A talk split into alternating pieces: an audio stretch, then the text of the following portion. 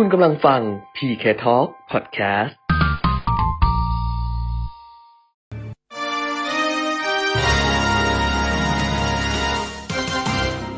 รายการเงินทองต้องรู้ โดยขวัญชนกวุฒิกุลและปิยมิตรยอดเมือง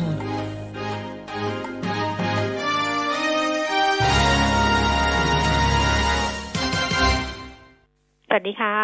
ต้อนรับคุณผู้ฟังทุกท่านนะคะ เข้าสู่ช่วงเวลาของรายการเงินทองต้องรู้ค่ะ วันนี้วันพุธที่ 17 กุมภาพันธ์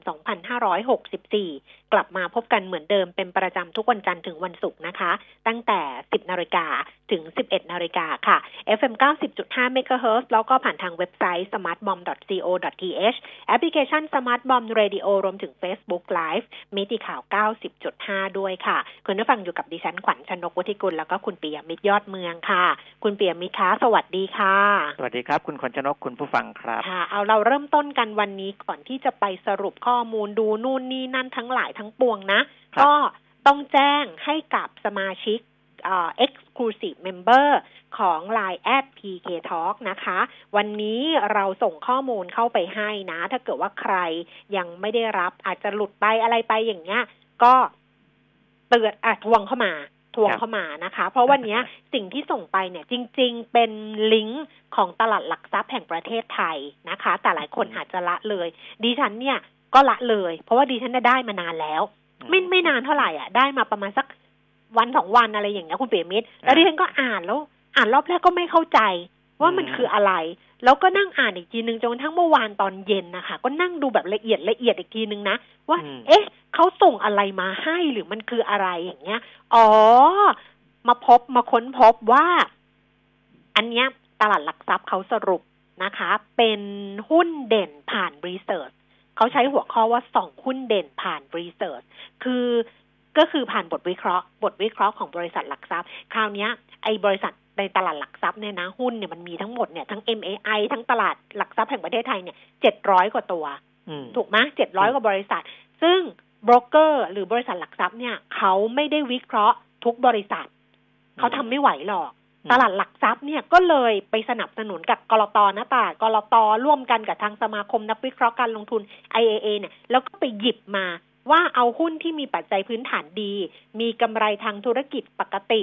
เป็นหุ้นขนาดกลาง Market Cap เนี่ยมากกว่า 1,000 ล้าน แล้วก็ยังไม่มีใครเนี่ยจะทำบทวิเคราะห์เชิงลึก ด้านปัจจัยพื้นฐาน หรือถ้ามีก็ไม่เกินสองราย เขาก็เอาไอ้สามหัวข้อเนี้ยมา แล้วก็หยิบหุ้นออกมากลุ่มหนึ่ง แล้วก็มาจัดทำเป็นบทวิเคราะห์นะคะ ซึ่งเขาก็จะมีหุ้นเด่นๆของเขาเนี่ยเจ็ดกลุ่มอุตสาหกรรม เขาก็มีชื่อหุ้นเลยนะ ว่าหุ้นอะไรบ้าง แล้วก็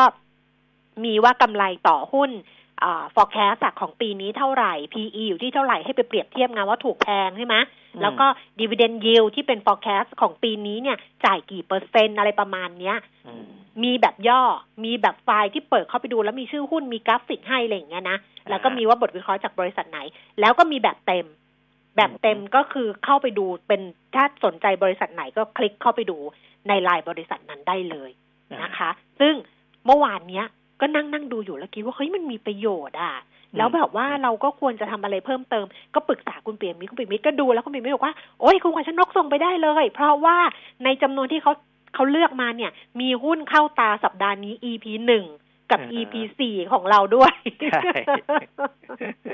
ใช่ไหมมันก็เออจะเติมเต็มมากขึ้นไงพอฟังเออคุณเปียมิตร EP หนึ่งแล้วก็ EP สี่ใช่ไหมว่าเป็นหุ้นอะไร แล้วก็เฮ้ยคุณเปียมิตรพูดมาใช่ไม่ใช่ขนาดเราเช็คนักวิเคราะห์มาให้แล้วใช่ไหมอืมแต่ก็มาคลิกดูบทวิเคราะห์ฉบับเต็มได้อีกทีนึงอะ แล้วมันก็จะมีราคาเป้าหมายมีเลยทั้งหมดทั้งปวง อันเนี้ยส่งให้ Exclusive Member เรียบร้อยแล้วในเช้าวันนี้นะคะ ถ้าใครยังไม่ได้ก็แจ้งเตือนเข้ามาเดี๋ยวส่งให้นะ แล้วน่าจะเป็นพรุ่งนี้มาแล้วหุ้นครับเข้าตาสัปดาห์นี้ EP ห้าอ่าจะมาวันพรุ่งนี้ต้องต้องต้องเสร็จแน่นอนนะ เพราะว่าตั้งใจจะส่งให้ ภายในวันพรุ่งนี้อ่านะครับเพราะไม่งั้นเดี๋ยวล่าช้าออกไปเนี่ย ราคามันราคาเปลี่ยหุ้นขึ้น เออ ราคามันขยับราคามันขยับนะกลัวอันนี้ราคาขยับอย่างเดียวอ่าตอนเนี้ยนะ ต้องแบบว่าให้ให้ให้อะไรนะ ให้ราคานิ่งๆไว้ก่อนอ้าวคราวนี้เนี่ยก็ต้องขออภัยสำหรับท่านอื่นนะคะ จริง ๆ เป็นข้อมูลเปิดแล้วก็ไปหาเองได้แต่ว่า เนี่ยบางคนก็ไม่ได้หาไงดิฉันเซอร์ไพรส์มากเลยนะ ที่หลายท่านส่งเข้ามาบอกว่าได้รับแล้วดีได้รับแล้วครับ ดีเลยขอบคุณครับ ดีมากๆเลยครับ แบบเนี้ยสำหรับคนที่เขาได้ไปแล้วนะ ก็ต้องถ้าเป็น Exclusive Member เราก็ออกแรงไปศึกษาให้ เพราะดิฉันต้องอ่านก่อนว่าเขาส่งมาแล้วมันอะไรว่ามันยากหรือเปล่าอะไรอย่างเงี้ยแล้วเราไปอ่านแล้วเราก็มาอธิบายอีกทีหนึ่งให้ให้คนที่รับข้อมูลเนี่ยเข้าใจนะคะอ่าฮะตอนนี้เนี่ย ตอนนี้เนี่ยสำหรับเดี๋ยวนะหุ้นเข้าตามไม่ส่งให้ผมเลย เดี๋ยวให้น้องตอบก็แล้วกัน เพราะมันยังไม่ได้ส่งค่ะ มันสุดท้ายมันแค่ยังๆ EP สี่นะ EP ห้ามันจะมาพรุ่งนี้นะอ่าอะเพราะฉะนั้นเนี่ยสำหรับคนที่จะสมัครเพิ่มเติม Exclusive Member นะคะของ Line at PK Talk บอกไว้เลยว่า 500 บาท 500 บาทเท่านั้น เราก็อยู่กันไปยาวเลย จนตลอดชีพ ไม่ครับชีพคนส่งก็ชีพของอืมคนฟังเนี่ยแหละนะอ่าฮะสองชีพเนี่ยชีพใครชีพมันเนี่ย ครั้งเดียวนะคะชำระครั้งเดียว500บาทเนี่ยนะคะ ถ้าเกิดสมัครวันนี้ วันนี้ก็จะได้อันเนี้ยก็จะได้หุ้นเข้าตา EP สี่ยังส่งให้อยู่นะอ่าฮะ EP สี่กองทุนเข้าตาสัปดาห์นี้อืมซึ่งโอ้โห พุ่งไปถึงไหนแล้วครับ EP หนึ่ง แล้วก็จะส่งลิงก์ของตลาดหลักทรัพย์ให้จะเป็นสามชิ้นนี้ แล้วครับพรุ่งถ้าสมัครวันนี้พรุ่งนี้ก็จะได้หุ้นเข้าตาสัปดาห์นี้ EP ห้าด้วยอ่าบอกนะคะไว้ก่อนแต่นะเรียกน้ำย่อยนิดนึงว่าได้เช็คกับนักวิเคราะห์เรียบร้อยแล้วเออสำหรับหุ้นหุ้นเข้าตาสัปดาห์นี้ที่จะส่งให้พรุ่งนี้นะค่ะนักวิเคราะห์เชียร์ทุกคนนะครับที่ค่ะเช็คมาแต่แต่ถ้าสมัครพรุ่งนี้เออสมัครพรุ่งนี้แล้วเราส่ง EP ห้าไปแล้วไปให้แล้วเนี่ย EP สี่ไม่ได้แล้วนะ ไม่ได้แล้วไม่เอได้อไม่ได้จะแล้วตัดนะตอนตรงเงื่อนที่ EP ห้าเลย ใช่ เงื่อนไขนะ ว่าถ้าเกิดส่งถ้าเกิดสมัครพรุ่งนี้เราส่ง EP ห้าให้กับ Exclusive ไปแล้วเนี่ย คุณก็จะต้องไปตั้งต้นที่ตั้งต้นที่หุ้นเข้าตาสัปดาห์นี้ EP ห้าครับกองทุนเข้าตาสัปดาห์นี้ EP หนึ่งแล้วก็อืมลิงก์ตลาดหลักทรัพย์อะอันนี้เดี๋ยวส่งให้นะครับก็จะเป็นสามชิ้นนี้กันละกัน พอจ่ายห้าร้อยปุ๊บก็ ได้สามชิ้นนี้ไปนะคะอ่าฮะแล้วบางท่านเริ่มทวงอะ สัปดาห์นี้ไม่เห็นส่งอะไรเลย บอกแล้วว่าไม่ได้มีความถี่ในการส่ง คือมันต้องมีอะไรโดน ไม่อยากส่งไปกวนนึกออกไหมาคุณปีมิตรอืมอืมส่งไปแล้วมันต้องปังแบบเนี้ยเนี่ยส่งไปปุ๊บอ่าฮะทุกคนบอกว่า โอ้ขอบคุณมากเลย โอ้ดีมากเลย โอ้แบบอะไรอย่างเงี้ยครับมันต้องแบบนี้ไงไม่ได้ส่งไปแล้วมึงส่งอะไรมาให้เนี่ยเกะกะละเสร็จละแบบเปลืองตาเปลืองสมองแบบเนี้ยก็ไม่เอาไงเพราะฉะนั้นต้องเลือกจริง ๆ แล้วคิดดูว่าห้าร้อยตลอดชีพอะไม่ต้องทวงค่ะ ส่งอ่าฮะแบบว่า เออ มีของดีแล้วค่อยส่งให้เอาแบบนี้กันละกันนะครับใครจะเพิ่มเติมเข้ามานะคะ สอบถามผ่านทาง Line แอด PK Talk ได้เลยนะคะ ก็สอบถามเพิ่มเติมเข้ามาหรือ add Line เพิ่มเติมเข้ามาก็ได้ แล้วก็วันนี้นักวิเคราะห์ที่จะคุยกับเราในช่วงที่สองจะเป็นคุณชาญชัยพันธาธนากิจนะคะ จากบริษัทหลักทรัพย์เอเชียพลัสค่ะ เพราะฉะนั้นก็ฝากคำถามโทรศัพท์ 02 311 5696 Facebook ขวัญชนกุธิกุลแฟนเพจ หรือที่เพจมิติข่าว 90.5 ก็ได้ รวมทั้ง Line แอด PK Talk ก็ได้ ใครที่ถามเข้ามาก่อนหน้านี้ เมื่อวานนี้รวมทั้งเช้าวันนี้นะคะ เดี๋ยวจัดการให้เรียบร้อยนะคะ list ไว้เรียบร้อยแล้วอะคุณเปรมิตรสรุป เดี๋ยวดูจำนวนสมาชิกของ Line แอด PK Talk ตอนนี้มัน 8,769นะอ่าฮะถ้าใครจะเพิ่มเข้ามาเป็นเพื่อน ก็เพิ่มเข้ามาได้เลยนะครับ เพราะว่าอืมจะคุยกันได้สะดวกอ่าถึงเพิ่มเข้ามาแล้วจะไม่สมัคร Exclusive Member หรืออะไรก็ตามใช่ก็ลอใช่ add เข้ามาดูก่อนนะครับเออเออ add เข้ามาได้เลยเพราะว่าถึงไม่เป็น Exclusive Member อะเราก็อืมมีเรื่องส่งให้ค่ะครับเรามีเล่าเท่าที่เหลือส่งให้มีอะไรส่งให้นะ มีข้อมูลที่แบบ mass mass เนี่ยเดี๋ยวคุณเปรมิตรจะรวบรวม GDP ใช่ไหมคะใช่ใช่ก็จะทำใช่ส่งให้ทุกคนเลยนะ อันนี้ส่งให้ทุกคนเพราะฉะนั้นคนที่บอกว่า เฮ้ยไม่เป็น Exclusive แล้วยังได้ยังเดี๋ยวเราก็อยู่ในกลุ่มมาตั้งนานแล้วนะอะไรอย่างเงี้ยก็ยังได้อยู่นะคะ ไม่ใช่แต่ว่า Exclusive เนี่ยเราออกแรงนะเป็นงานที่เราออกแรงเราก็เลยแบบว่านะอืมคิดสตางค์นิดนึงก็นี่น้องน่ารักมากไปเลยที่ ID Line พิมพ์แอดเครื่องหมาย at sign แล้วก็ตัว P ตัว K T A L K Talk นะค่ะแอด P K Talk ก็จะเจอ รูปผมกับรูปคุณแก้มอยู่หน้าโลโก้แอด P K Talk กดเพิ่มเพื่อนเข้ามาได้เลยนะครับค่ะก็ลองดูว่าเรามีอะไรส่งให้บ้างนะครับค่ะแต่ถ้าอยากได้พิเศษก็อ่าทักเข้ามา ทักอืมเข้ามาว่าทำอย่างไรถึงจะเป็นสมาชิกสุดพิเศษของเราได้นะครับค่ะ อะไปอัปเดตโอ้ยโควิดเนี่ยเนี่ยขอบคุณมากเลยดีใจมากเลยพอส่งเออข้อมูลไปบอกแล้วว่าขอเลือกขอแบบขอดูก่อน ข้อมูลสุดยอดมากเลยค่ะ ขอบคุณมากนะคะโอ้ขอบคุณด้วยเหมือนกันค่ะ แล้วก็มีน้องท่านหนึ่งน่ารักมากบอกผมอยากมีพอร์ตลงทุนแบบเปิดพอร์ตเฉพาะหุ้นเข้าตาของ PK Talk แล้วดูสิเป็นเป็นยังไง มันอะสี่ทางผม EP ผมให้ทางทีมงานเขารวบรวมไว้แล้ว เดี๋ยวถึงเออเวลาเดี๋ยวจะสรุปให้เออนะครับว่าตั้งแต่ณวันที่เราส่งคลิปให้เอนะอเออแล้วมันมีความคืบหน้าอะไรอย่างไรนี่ให้ให้ให้ทางทีมงานเขาเขาเก็บอ่าข้อมูลเพราะเรานะคบติดตามผลงานด้วยพอบอกเออหุ้นเข้าตาสัปดาห์นี้เนี่ยใช่เราก็ติดตามผลงานกองทุนเข้าตาสัปดาห์นี้คุณปิ่มมิตรก็ติดตามผลงานใช่ว่าตั้งแต่วันที่พูดสองกุมภาพันธ์เนี่ยนะใช่แล้วจนใช่ถึงวันนี้เนี่ย NAV มันขึ้นมาเท่าไหร่ผลตอบอ่าแทนเป็นยังไงหุ้นเข้าตาเนี่ยเป็นยังไงยกเว้นใช่ OR ไหมเพราะว่า OR จริงๆ เราพูดเป็นแบบ เออมันเป็นหรือเราเราไม่ได้เราพูดเป็นการให้ข้อมูลทั่วๆไป เออเออยกเว้นแต่มา OR เคลมว่ามันเป็นผลงานไม่ได้ เพราะว่าเออมันก็วิ่งมาก่อนหน้านี้มันก็เยอะนะใช่อ่าใช่อ่าใช่อ้าวอ้าวครับอ้าวตอนนี้ก็สมัครเข้ามาได้นะคะ ยังสมัครเข้ามาได้อยู่แล้วเดี๋ยวจะลิสต์ให้ว่าวันนี้ได้อะไรบ้างเดี๋ยวแจ้งน้องอีกทีหนึ่งคุณปิ่มมิตรไปสรุปโควิดเลยค่ะโควิด19ก็มาตามนัดนะครับ ทั่วโลก110ล้านคนแล้วนะอืม110ล้าน32,334คน ทั่วโลกนะครับ แล้วก็เสียชีวิตไป2ล้าน4แสน29,707คน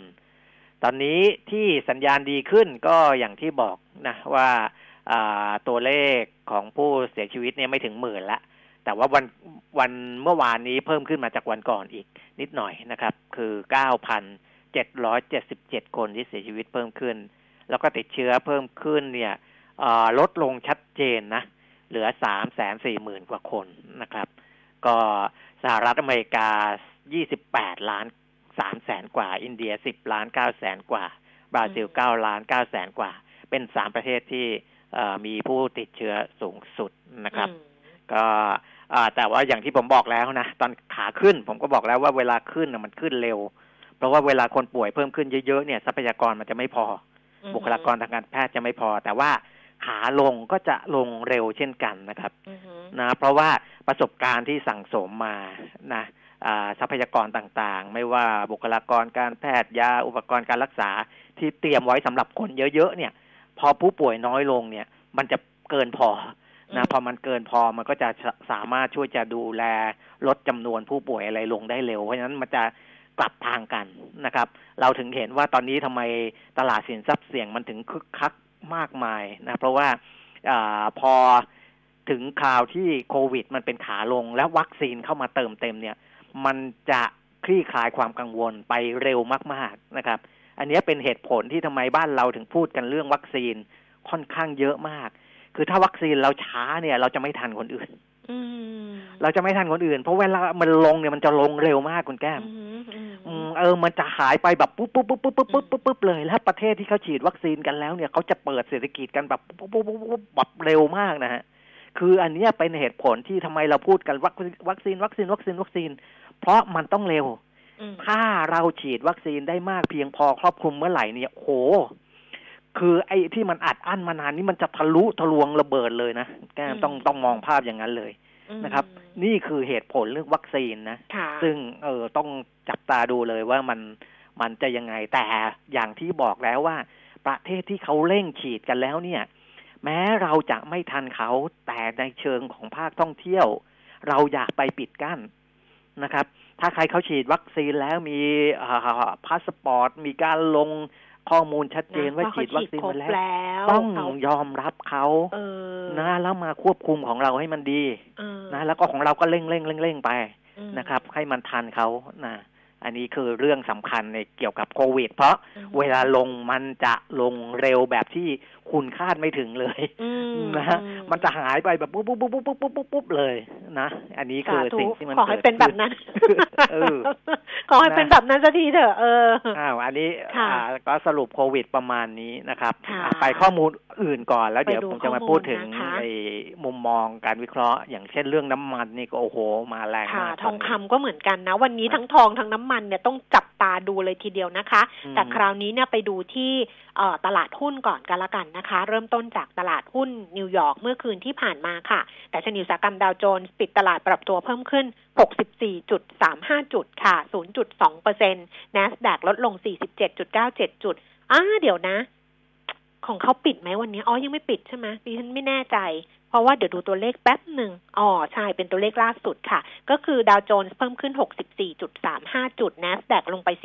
47.97 จุด S&P 500 ลดลง 2.24 จุดค่ะ ส่วนยุโรปนะคะลอนดอน FTSE ร้อยลงไป 7.25 จุด CAC 40 ตลาดหุ้นปารีสฝรั่งเศสเพิ่มขึ้น 0.28 จุด แล้วก็ DAX แฟรงก์เฟิร์ตเยอรมนี ลดลง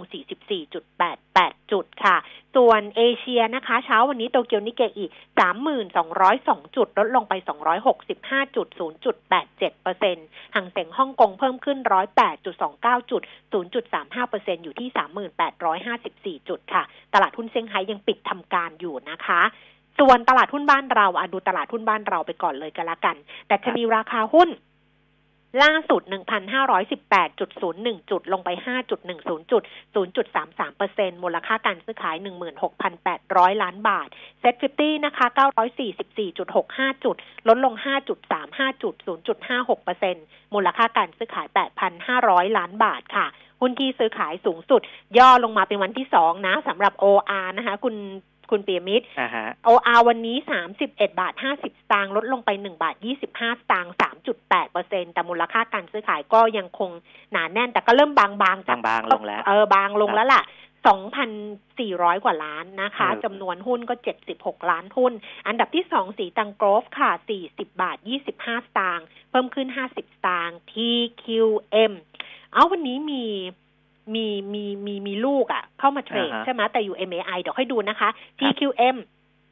ร้อยสามสิบสามบาท เพิ่มขึ้นสิบาทห้าสิบสตางค์แปดเปอร์เซ็น EA หกสิบแปดบาทห้าสิบลดลงห้าสิบสตางค์ STA สีตังแอโกค่ะสามสิบสามบาทยี่สิบห้าเพิ่มขึ้นยี่สิบห้าสตางค์ CPO ห้าสิบแปดบาทยี่สิบห้าเท่าเดิม PTTGC หกสิบห้าบาทห้าสิบลดลงเจ็ดสิบห้าสตางค์ปตท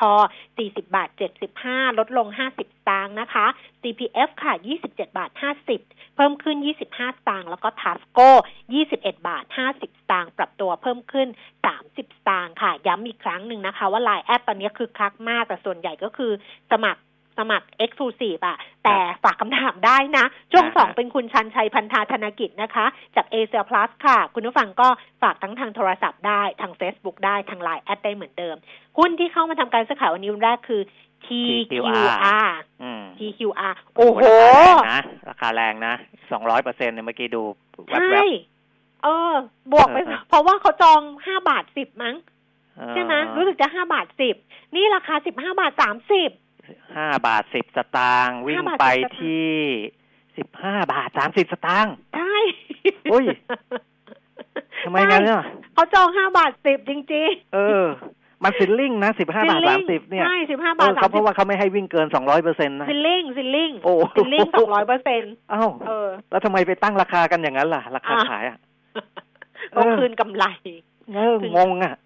โอ้ยอย่างนี้ ceiling FA ก็งงสิทำไมตั้งราคาขายเท่านั้นล่ะ โอเอฟเออยากจะให้เป็นแบบนี้ก็ได้ เอาเหรอ เออ ไม่แน่หรอกเนี่ย TQR นะคะ จองห้าบาทสิบนะคะ ราคาชนซิลลิงค่ะสองร้อยเปอร์เซ็นตนะ อยู่ที่สิบอืห้ามบาทสามสิบเพิ่มขึ้นไปสิบบาทยี่สิบสตางค์ดีใจกับคนที่จองซื้อด้วยแล้วก็เออมูลค่าการซื้อขายเนี่ยสองร้อยสิบล้านบาทนะคะเออโอ้เอาโหไป เอาเข้าไปนะนะเพราะว่ามัน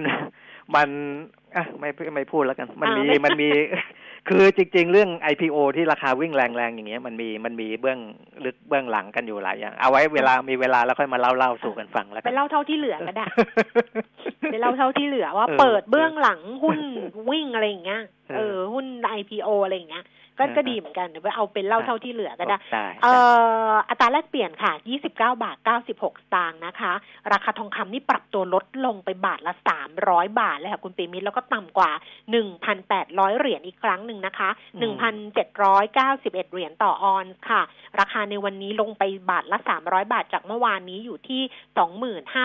25,400 25,500 นะคะ ราคาทองเนี่ยปรับลดลงต่ำกว่าระดับแนวรับสำคัญ1,800 เหรียญเพราะว่าได้รับแรงกดดันจากอัตราผลตอบแทนพันธบัตรสหรัฐที่เพิ่มขึ้น แล้วก็ค่างเงินดอลลาร์ที่แข็งค่าขึ้น รวมทั้งข้อมูลเศรษฐกิจที่แข็งแกร่งของสหรัฐนะคะทำให้ราคาทองคำวันนี้เนี่ยต่ำสุดในรอบ 3 เดือนค่ะ แล้วก็ตัวเลขเศรษฐกิจสำคัญของทางสหรัฐเนี่ยมันสะท้อนความแข็งแกร่ง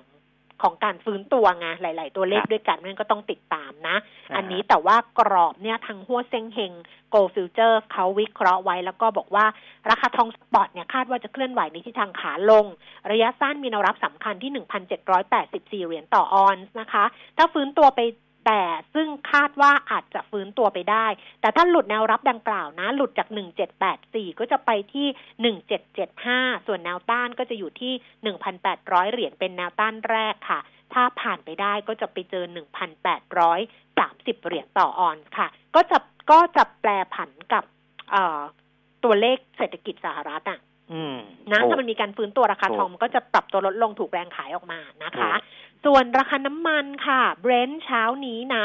63เหรียญ54เซนต์เพิ่มขึ้น19เซนต์เอ่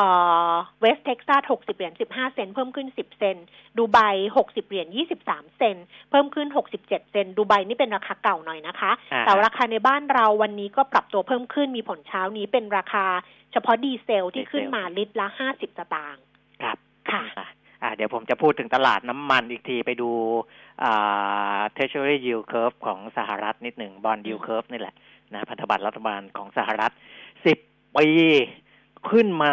หนึ่งจุดสามศูนย์เปอร์เซ็นคุณแก้มอืมโอ้เราไม่ได้เห็นตัวเลขแบบอืมนี้มานานแล้วนะอือหือเออ ผมยังไม่ได้ย้อนดูว่ามันในรอบเท่าไหร่แต่ว่าแต่ว่านานอะอ๋ออย่างนี้โอ้สะท้อน ถ้าอย่างนี้ก็สะท้อนความเชื่อมั่นโอ้ต่อเชื่การอมั่นฟื้นมากตัว ของถูกเศรษฐกิจในระยะต่อไปถูกใช่ไหมถูกถ้าเกิดเข้าไปถูกพันธบัตรที่เป็นระยะยาวแบบเนี้ยนะ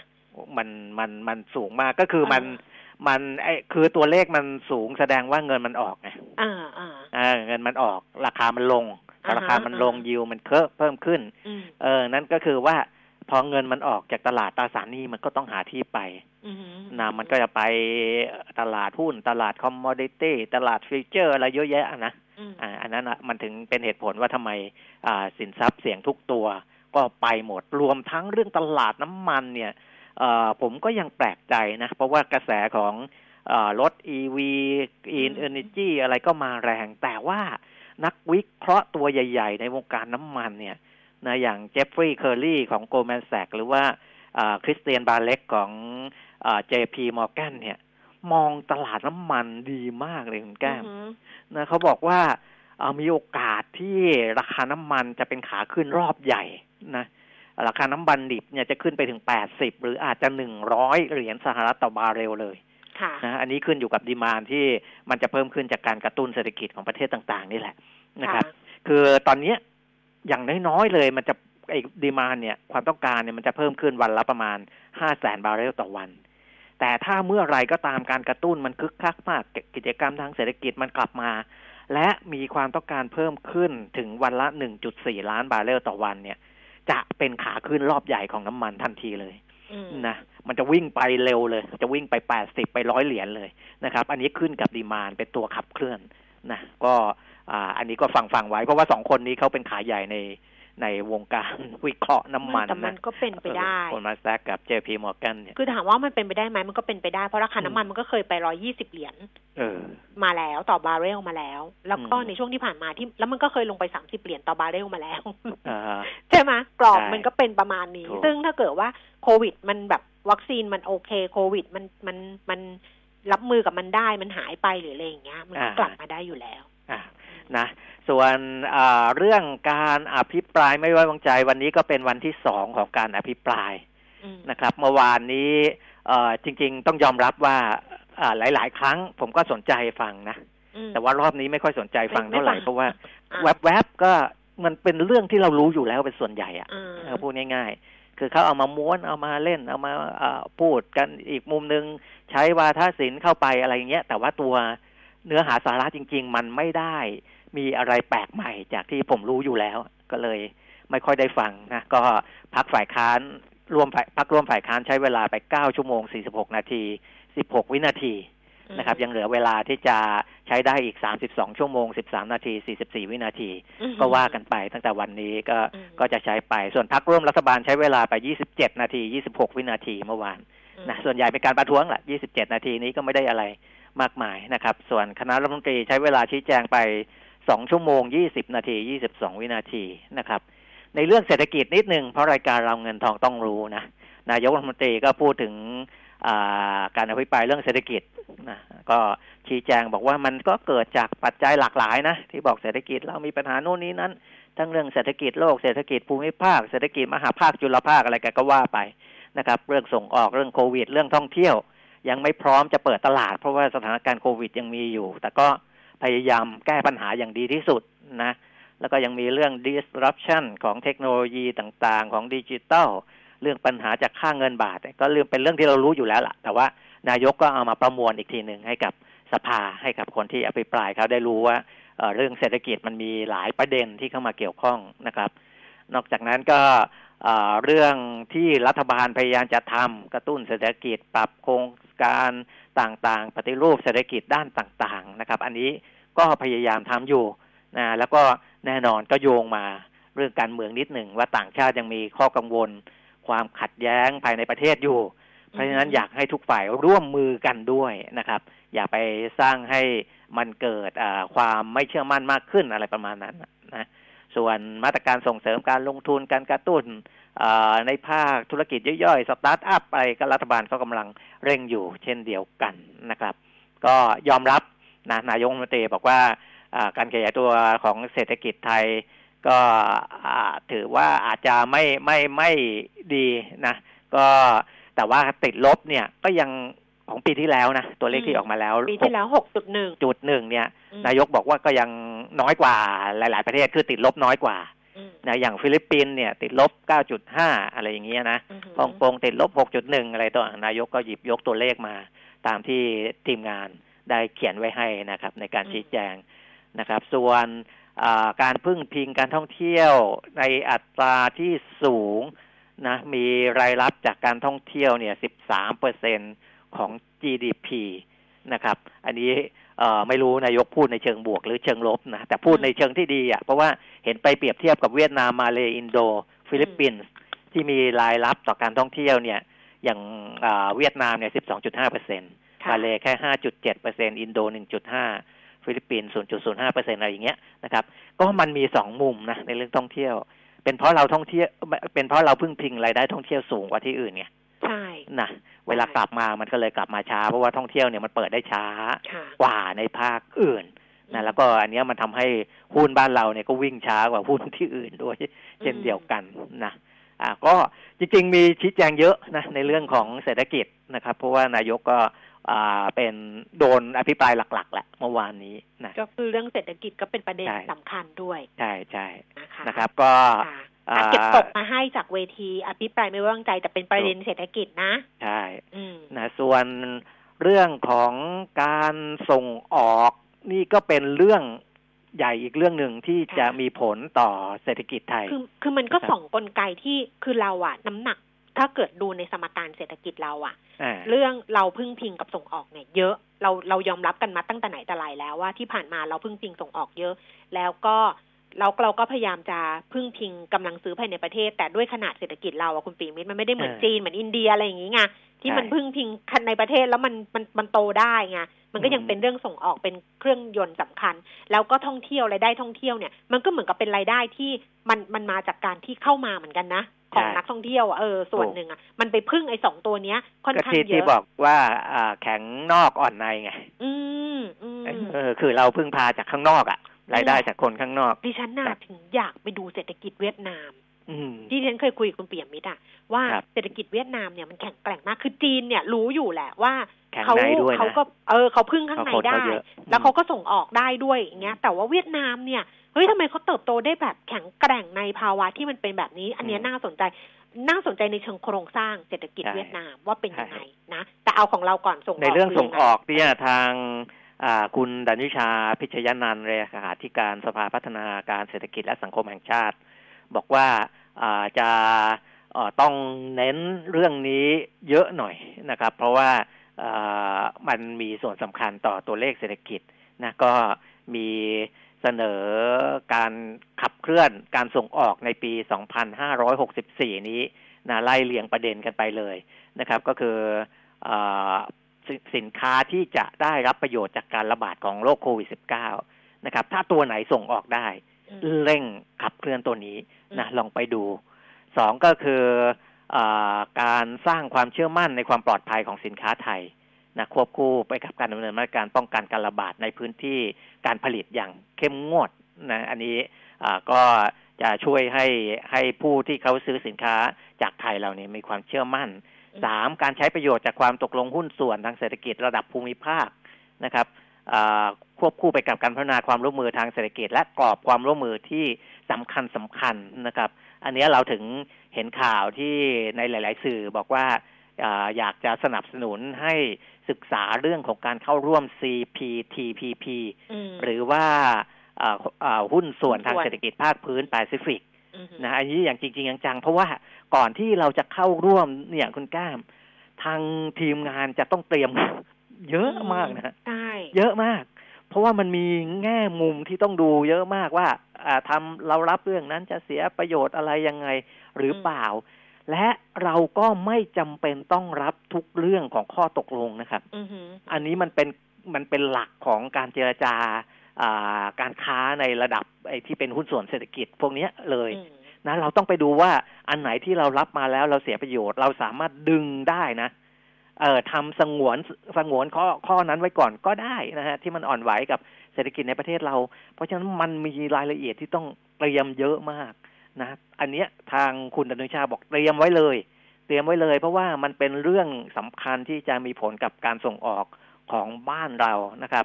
อ่า เรื่องหุ้นส่วนยุทธศาสตร์พหุภาคีต่างๆ นะแล้วก็ในขณะเดียวกันก็ต้องเร่งเจรจาความตกลงการค้าเสรีกับคู่ค้าใหม่ๆนะสหภาพยุโรปก็ดีสมาคมการค้าเสรีแห่งยุโรป หรือว่าเอฟตานะครับ หรือว่าสหราชอาณาจักรเวลาเขาเบรกซิตออกมาแล้วเนี่ย เราจะทำอะไรกับเขาอยังไงนะครับ ข้อห้าคืออต้องไปดูข้อรายละเอียดในข้อตกลงระหว่างประเทศต่างๆ ที่ถูกหยิบยกขึ้นมาเป็นเครื่องมือกีดกันทางการค้า นะค่ะเราอย่าให้ใครเอาข้อตกลงเหล่านี้มา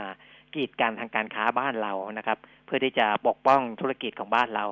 นะแล้วก็เร่งรัดพัฒนาอ่าสินค้าเกษตรอาหาร สินค้าอุตสาหกรรมต่างๆนะครับ อันนี้เป็นข้อหกข้อเจ็ดก็คือพยายามลดต้นทุนการผลิตนะเพื่อให้สู้กับคู่แข่งได้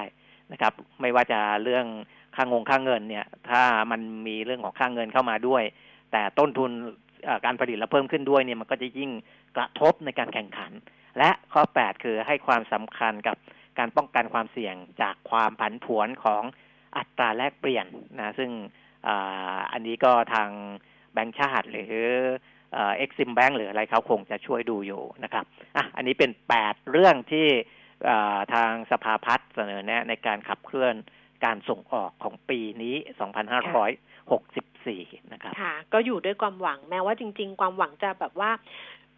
คือมันก็ต้องคือจะบอกว่าไม่หวังเลยก็ไม่ได้นะคุณเปียมิตรนะเออมันก็ต้องใช่มีความหวังอะเพราะว่าดูเหมือนกับว่าพอทุกอย่างมันคลี่คลาย แล้วมันจะดีขึ้นแม้ว่า แม้ว่าการกลับมาเนี่ยมันต้องใช้เวลา คือมันมันมันมันก็คงไม่กลับมาตูมตามหรอกเพราะว่ามันก็กร่อน เศรษฐกิจเราไปเยอะสำหรับโควิดอะนะคะอ่าเราก็ต้องใช้เวลาในการที่จะที่จะฟื้นฟู แล้วก็รัฐบาลก็ต้องรับมือกับการใช้จ่ายงบประมาณอะเพื่อให้มันเกิดใช่ประสิทธิภาพสูงสุดด้วยนะคะ ว่าครัจะบอะไรแบบไหนยังไงได้บ้างไอ้เงินกู้ที่กู้มาแล้วเนี่ย ใช้ไปแล้วเท่าไหร่ยังไงเกิดประสิทธิภาพแค่ไหน เพราะว่าบางโครงการเนี่ยก็ไม่ได้เดินหน้านะไอ้ส่วนที่กู้เพื่อที่จะที่ที่ที่เขาให้ยื่นเสนอเข้ามาจำได้ไหมครับ ที่จะตอนนั้นนะที่คุณปิ่นไม่รู้ว่าเขาก็ตีกลับไปเยอะเลยอะว่ามันไม่ได้เกิดประโยชน์อะไรแบบให้ให้ชุมชนให้อะไรที่มาเสนออะอันเนี้ยมันก็ต้องอ่าดูไงว่าการใช้เงินของรัฐบาลในการที่จะสร้างให้มันกลับมาแล้วก็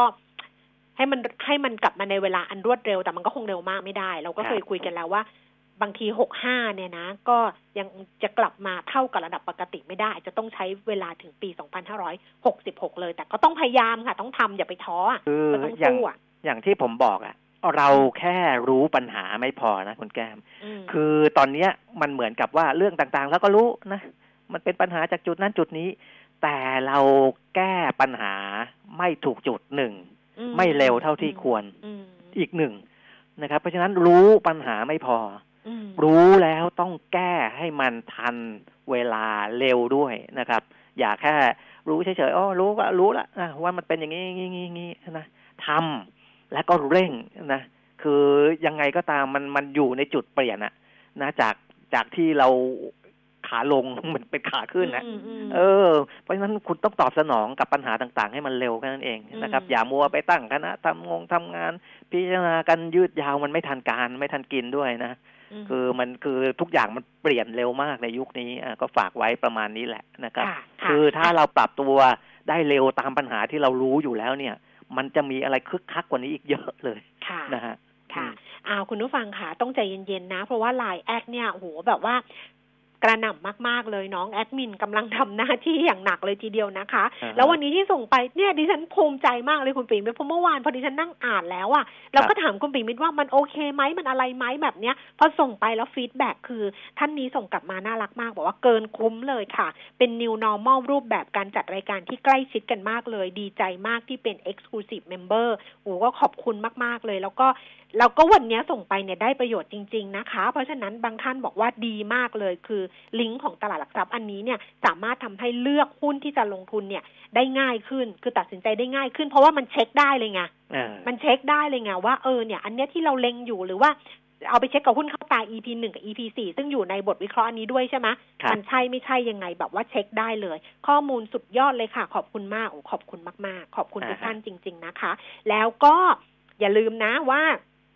สมัครวันนี้นะ ต้องบอกก่อนนะ สมัครวันนี้สำหรับ Exclusive Member นะคะ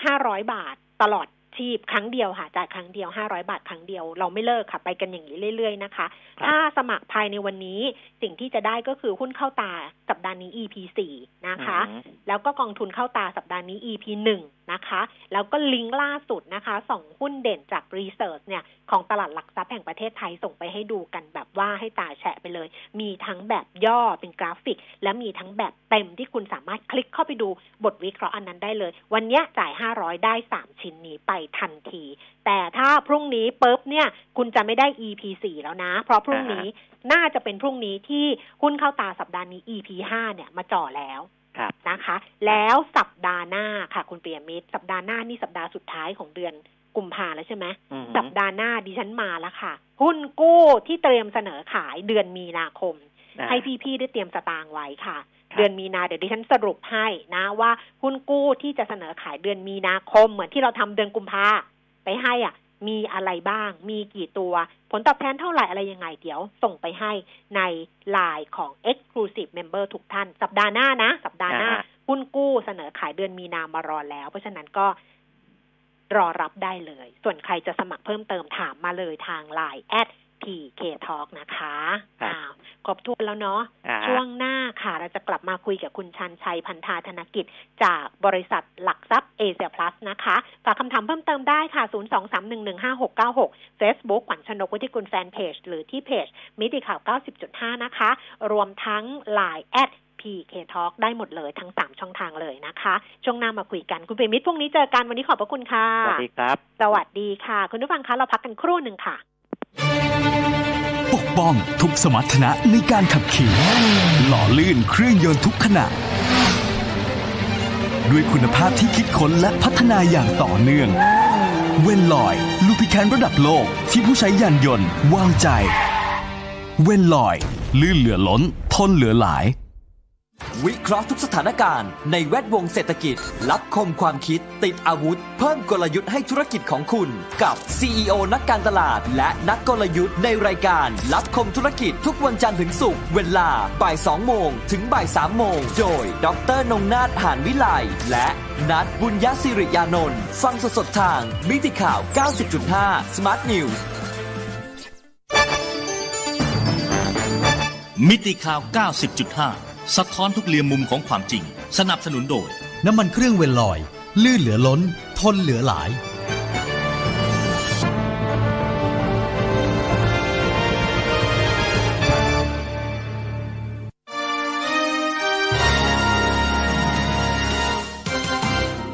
รายการเงินทองต้องรู้ โดยขวัญชนกวุฒิกุลและปิยมิตรยอดเมือง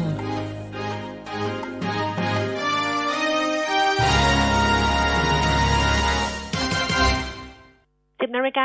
46 นาทีค่ะ ช่วงที่ 2 ของเงินทองต้องรู้นะคะ เราดูภาพรวมการซื้อขายของตลาดหุ้นไทย ล่าสุดกันก่อน แล้ววันนี้เราคุยกันกับคุณชาญชัยพันธาธนากิจจากเอเชียพลัสนะคะดัชนีราคาหุ้น 1,522.01 จุดค่ะ ลงไป 1.10จุด0.07%มูลค่าการซื้อขาย 25,000 500 ล้านบาท SET Index 948จุด21 จุดลงไป 1.79 จุด มูลค่าการซื้อขาย 13,300 ล้านบาท หุ้นซื้อขายสูงสุดอันดับหนึ่งนะคะ ยังเป็นหุ้นของ OR ค่ะ ราคา 31 บาท 50 สตางค์ลดลงไป 1 บาท 25 สตางค์3.82%ส่วนหุ้นน้องใหม่ที่เข้ามาทำการซื้อขายในตลาดหลักทรัพย์ MAI นะคะ ก็ยังชนซิลลิ่งอยู่แบบนั้นนะคะ TQR 15 บาท 30สตางค์เพิ่มขึ้น10บาท20สตางค์ก็เพิ่มขึ้น200%จากราคา IPO ค่ะ คุณผู้ฟังที่จะฝากคำถามเพิ่มเติมก็ฝากได้ทั้ง3ช่องทางนะคะ คุณชันชัยมารอสายเรียบร้อยแล้วค่ะ คุณชันชัยคะสวัสดีค่ะ ครับ สวัสดีครับ พี่ขวัญชนกค่ะแล้วก็ท่านผู้ฟังทุกท่านนะครับ เริ่มพักๆนะสำหรับตลาดหุ้นบ้านเราวันนี้อืม ใช่ครับก็เนอะเริ่มพักๆนะครับอืมหลังจากที่อ่าดูเหมือนว่าจะเป็นภาพของการติดแนวต้านนะครับ ในอืมในระยะสั้นตรง1530นะครับ แต่ว่าอ่าพักเนี่ยนะครับ จริงๆเรามองว่าการพักแบบนี้เนี่ยยังยังไม่ได้มีประเด็นอะไรที่อ่าน่ากังวลนะครับ เพราะว่าจากที่เราเห็นเนี่ยนะครับ เราเราเห็นก็คือดาวไซด์ในแง่มุมต่างๆ เนี่ยนะครับ มันเป็นอะไรที่ค่อนข้างจำกัดนะครับ ซึ่งวันนี้พูดมาพูดสองแง่มุมละกันอืมนะครับอ่ามุมแรกเนี่ยก็คือดาวไซด์ในทางเศรษฐกิจ นะครับ คือเรามองว่าในช่วงของวันจันทร์ที่ผ่านมานะครับ ที่ทางสภาพัฒน์เนี่ยนะครับ มีการรายงานตัว GDP ไตรมาสสี่นะครับที่ผ่านมาเนี่ยก็ต้องบอกว่าหดตัวนะครับ GDP ไตรมาสสี่ของเราเนี่ยหดตัวไป 4.2เปอร์เซ็นต์นะครับเมื่อเทียบกับไตรมาสสี่ของปี 62 นะครับ แต่อะไรก็ตามเนี่ยนะครับคือภาพของการหดตัวเนี่ยนะครับโดยรวมมันต้องบอกว่าดีกว่าในเชิงของ consensus consensus คาดไว้นะครับ consensus เนี่ยนะครับคาดว่าจะติดลบถึง 5.7เปอร์เซ็นต์เลย นะครับ ซึ่งตรงส่วนนี้นะครับ มันก็สะท้อนว่าตัวดาวไซด์เนี่ยนะครับในทางเศรษฐกิจเนี่ยมันมันเริ่มเป็นอะไรที่ค่อนข้างจำกัด แล้วถ้าเราไปดูดูในไส้ในเนี่ยนะครับ สิ่งที่เราเห็นเนี่ยก็คือว่าภาคของการส่งออกแล้วก็การลงทุนภาคเอกชนเนี่ยนะครับ สัญญาณมันก็เป็นการหดตัวที่เริ่มต่ำลงแล้ว นะครับขณะที่อีกมุมหนึ่งเนี่ยคือภาคของการบริโภคเนี่ยนะครับเริ่มเห็นสัญญาณอ่าบวกเล็กน้อยนะครับ ซึ่งส่วนหนึ่งเนี่ยก็ปฏิเสธไม่ได้แหละก็มาจากในส่วนของอ่าตัวมาตรการการช่วยเหลือของภาครัฐนะครับ เช่นในส่วนของตัวมาตรการคนละครึ่งแล้วก็ช็อปดีมีคืนนะครับอือฮึอ่าแต่อะไรก็ตามเนี่ยนะครับทรายโดยรวมเนี่ยก็ต้องบอกว่าออกมาเนี่ยมันหดตัวน้อยกว่าคาด แล้วก็มันไม่ได้ทำให้อ่า downside ในทางเศรษฐกิจเนี่ยนะครับมันมีเพิ่มเติมนะครับ แล้วถ้ามองในแง่ของปี 64 เนี่ยนะครับในมุมมองของฝ่ายวิจัยเอเชียพลัสเรานะครับ เรายังคงนะครับอ่าการคาดการณ์นะครับตัว GDP ปี 64 เนี่ยนะครับปีนี้ว่าบ้านเราเนี่ยจะเติบโตระดับประมาณสัก 2.6เปอร์เซ็นต์นะครับคือไม่ได้มี downside อะไรเพิ่มเติม อันนี้มุมแรกนะฮะอืมถัดมานะครับมุมที่สองนะครับก็เป็นในส่วนของตัว downside ของอาตัวผลประกอบการนะครับในงบตอนนี้นะครับก็ต้องบอกว่าอ่างบ นะครับในไตรมาสสี่เนี่ยของภาค real sector เนี่ยก็จะทยอยประกาศออกมาเรื่อยๆเรื่อยๆอะนะครับค่ะซึ่งอ่าที่เรารวบรวมข้อมูลนะนะครับ ถึงเมื่อช่วงอ่าเย็นๆวานนี้เนี่ยนะครับ ก็มีบริษัทจดทะเบียนเนี่ยนะครับรายงานมาแล้วเนี่ยทั้งหมด 99 บริษัทนะครับ ซึ่ง 99 บริษัทตรงเนี้ยนะครับ คิดเป็นสัดส่วน Market Cap เนี่ยประมาณสัก 40%ของ Market Cap ของตลาดหุ้นบ้านเราทั้งหมดนะครับ ซึ่งทำกำไร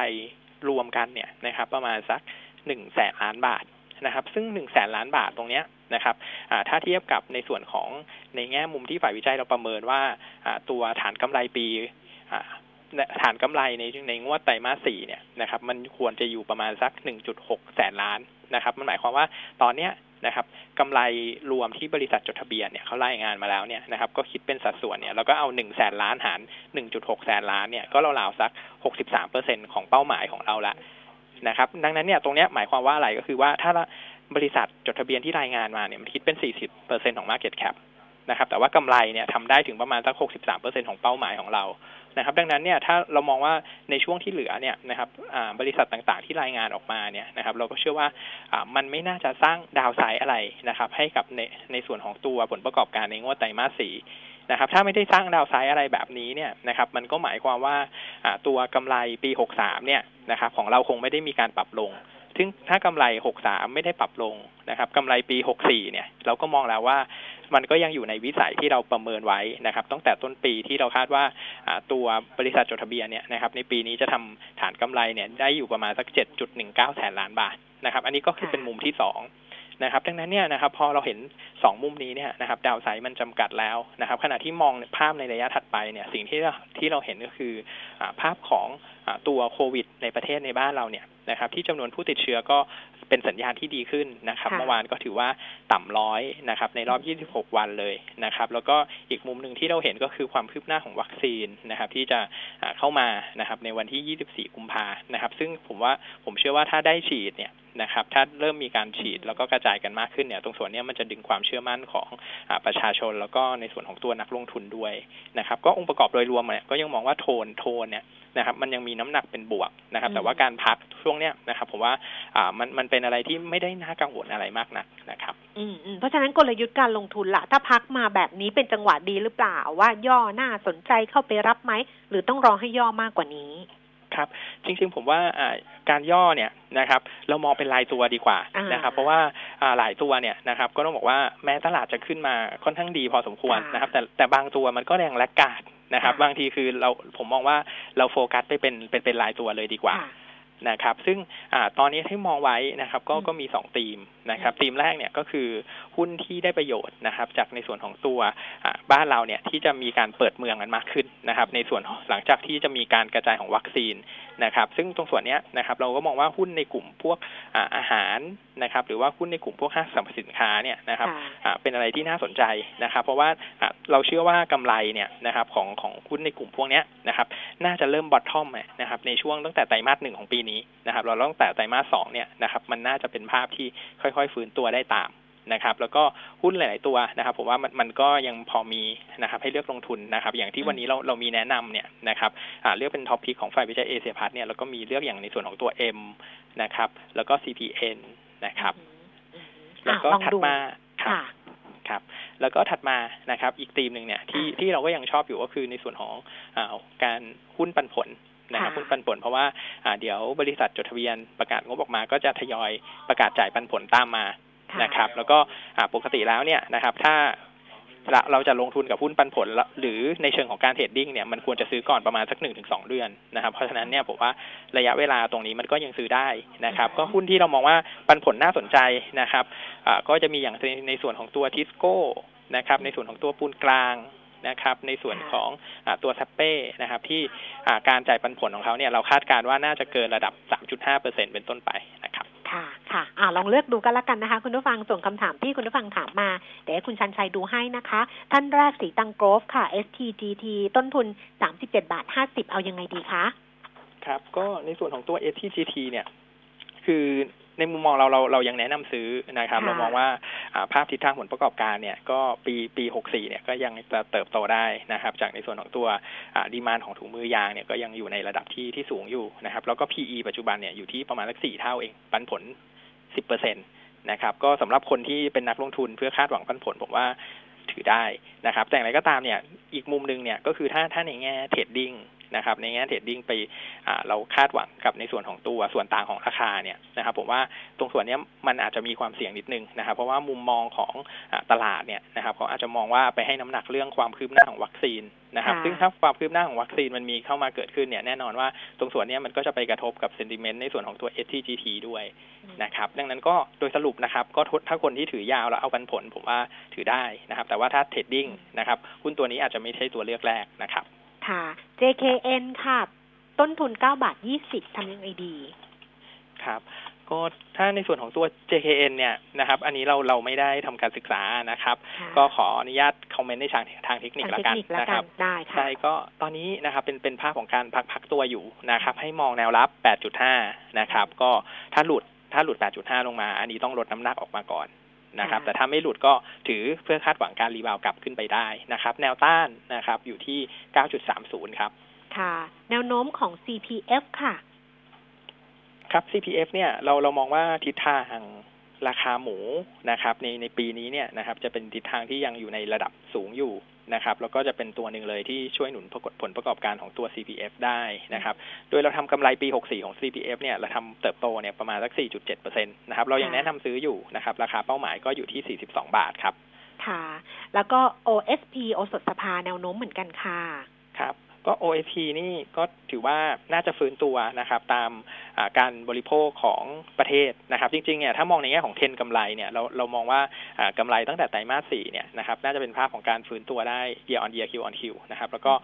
น่าจะสืบเนื่องมาในส่วนของตัวไตรมาสหนึ่งเลยนะครับในส่วนของตัว OST เนี่ยนะครับเราทำราคาเป้าหมายเนี่ยนะครับไว้อยู่ที่ 41 บาทนะครับแล้วก็ยังแนะนำซื้ออยู่นะครับ ค่ะดิฟนะคะ DIF มีสองท่านถามมาท่านแรกเนี่ยบอกว่าต้นทุน 12 บาท 90 จะซื้อถั่วดีไหมขอแนวรับแนวต้าน อีกท่านหนึ่งถามว่าเงินปันผลที่ไม่ต้องนำไปเสียภาษีถึงปีไหน อันนี้ไม่แน่ใจ ครับ ก็ถ้าถ้าเงินปันผลเนี่ยนะครับ เมื่อเมื่อคู่ลองลองมีเช็คเช็คมาเหมือนกันนะนะครับ ว่ามีมีครับก็การการถือเนี่ยนะครับ ของในส่วนของตัวดิฟเนี่ยนะฮะถือได้ถึงอ่าปีหกหก นะครับถึงปี 66 ถึงจะไม่เสียภาษีนะครับ ถ้าหลังจากนั้นเนี่ยจะจะต้องเสียละนะครับ ขณะที่ในส่วนของตัวแนวรับเนี่ยนะครับ ก็ต้องบอกว่าตัวแนวรับของตัวของตัว DIF เนี่ยนะครับจริงๆ ระดับ 12.70 บาทเนี่ยตรงส่วนนี้ถ้ามองมองในแง่ยิวเนี่ยนะครับเรามองว่าก็สูงเหมือนกันนะครับ ได้ประมาณสัก 7.8%ได้นะครับ ก็ถ้าใครที่มองปันผลสูงๆนะครับ จริงๆ DIF เนี่ยก็เป็นอีกทางเลือกหนึ่งนะครับ แต่ว่ามุมหนึ่งเนี่ยนะครับที่อาจจะเป็น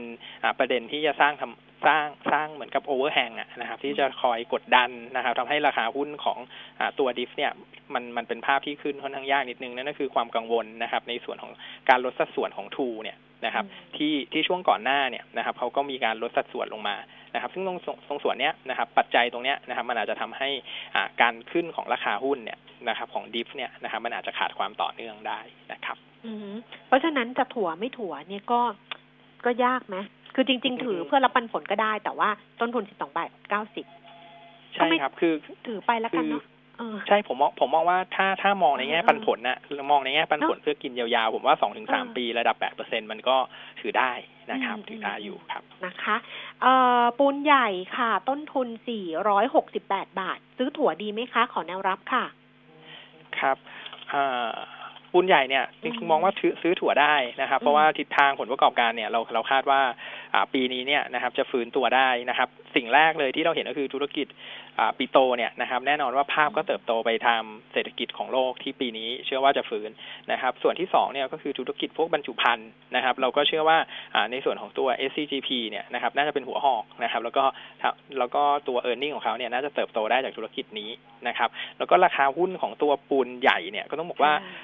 เป็นเป็นหุ้นที่ขึ้นช้ามากนะครับในปีนี้เนี่ยนะครับผมว่าระดับราคาปัจจุบันเนี่ยก็ทยอยสะสมได้นะครับ ตั้งแต่ 370 บวกลบขึ้นไปเนี่ยผมว่า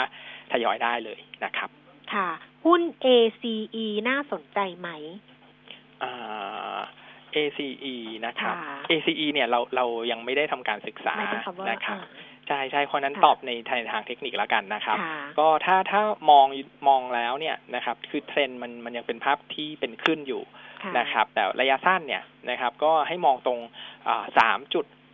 ศูนย์ไว้นะครับ คือตรงนั้นน่ะไม่ควรย่อหลุดลงมานะครับ ถ้ายังยืนอยู่อยู่เหนือได้เนี่ย เทนก็น่าจะเป็นภาพของการค่อยๆแกว่งขึ้นได้นะครับ แนวต้านอยู่ที่สามจุดแปดสี่นะครับ